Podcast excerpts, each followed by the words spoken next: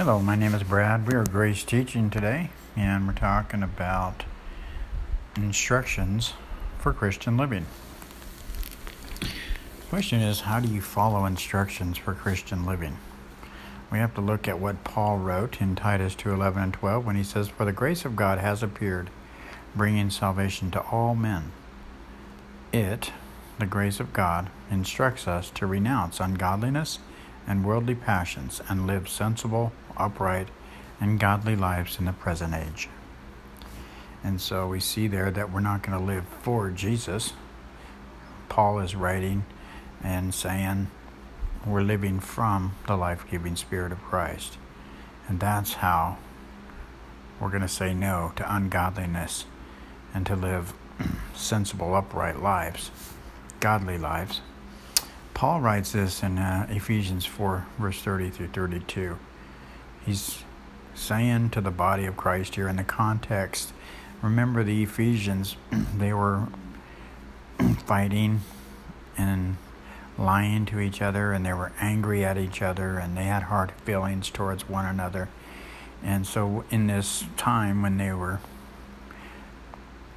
you know, being angry at each other, Paul got a got an ear of this, and and what he discovered is the Holy Spirit gets sad, in fact, grieves um, when the body of Christ is arguing and fighting and and so on. So he writes this in Ephesians chapter 4 verse 30 through 32. Do not make God's Holy Spirit sad. He marks you with a seal for the day when God will set you completely free. Get rid of all hard feelings, anger, and rage. Stop all fighting and lying. Put away every form of hatred. Be kind and tender hearted to one another, forgiving each other, just as God forgave you because of what Christ Jesus has done. And so, like I was saying in the context, the Ephesians were arguing with each other. I had a friend uh, in. Um, in a ministry that came to me, and I was the chaplain of the ministry. And he came to me, and he was very distraught um, because of his nagging wife, and that's what he told me. Now, I'm very thankful that my wife is not a nagging wife. but when I heard this, my heart went out for him. You know, a lot of times it's it's due from, you know, expectations. A lot of times we have expectations of people, and when they don't meet those expectations, we can get frustrated, and that can lead to nagging. But nevertheless, he was having a difficult time in his marriage, and so I was just asking the Holy Spirit, what can I learn from this? Um, don't let me judge, of course. But, um, you know, Proverbs 21, verse 9, and I believe this applies for men and women, you know, because let's face it, we all, humans in general, can become nagging at times. We all get crabby. But Proverbs 21 9 says, It is better to live on a corner of a roof than to share a house with a nagging wife. I believe this applies to us men as well. It's better to live on a corner of a roof than to share a house with a nagging husband. And so, so you know, when we're when we're fighting, arguing, and complaining, one thing about children, you know, is Children will argue and complain about everything and anything. And that's just the way they are. But later on, as they mature, they grow up to discover that they're actually friends, and uh, and so they put away those childish behaviors and those childish things, and they look to help each other. And that's the, where the Ephesians were. They just needed to mature a little bit um, in the Lord. And so, how do you make the Holy Spirit sa- um, happy? So we know what makes the Holy Spirit sad. It's exactly what the Ephesians were doing. They were fighting and being angry at each other and nagging at each other and so on. So, how do we make the Holy Spirit happy? Well, it's really simple. Um, Paul goes on to say this. He says, Be kind to, and tender to one another. Forgive each other, just as in God, God just as God forgave you because of what Christ Jesus has done. So let it go.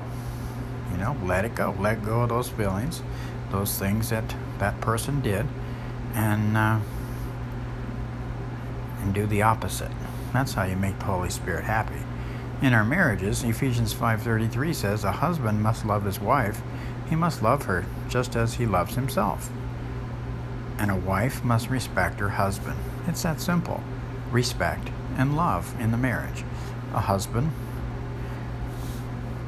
responds when a wife respects him, and a wife responds to one thing love. When the husband loves the wife, she responds. And it's important to understand what her love language is, of course, and it's important to understand what his love language is so they can both answer that love language. And so, respect and love. Jesus gives a new covenant command to the disciples and for all the body of Christ. He says, I give you a new command love one another. You must love one another just as I have loved you. If you love one another, everyone will know that you are my disciples.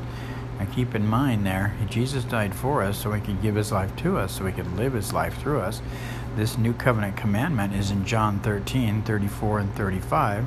That's John chapter 13, verse 34 and 35. But keep in mind, we're not loving for Jesus. We're not living for Jesus. We're actually abiding in Christ and living from His life giving Spirit so we can bear the character of love. In conclusion, what brings glory to the Father? You know, to all who received Him, to them who believed in His name, God gave us the right to be called His children. So, as children of God, what brings glory to the Father? Well, John 15 8, Jesus said this When you bear a lot of fruit, it brings glory to my Father. It shows that you are my disciples.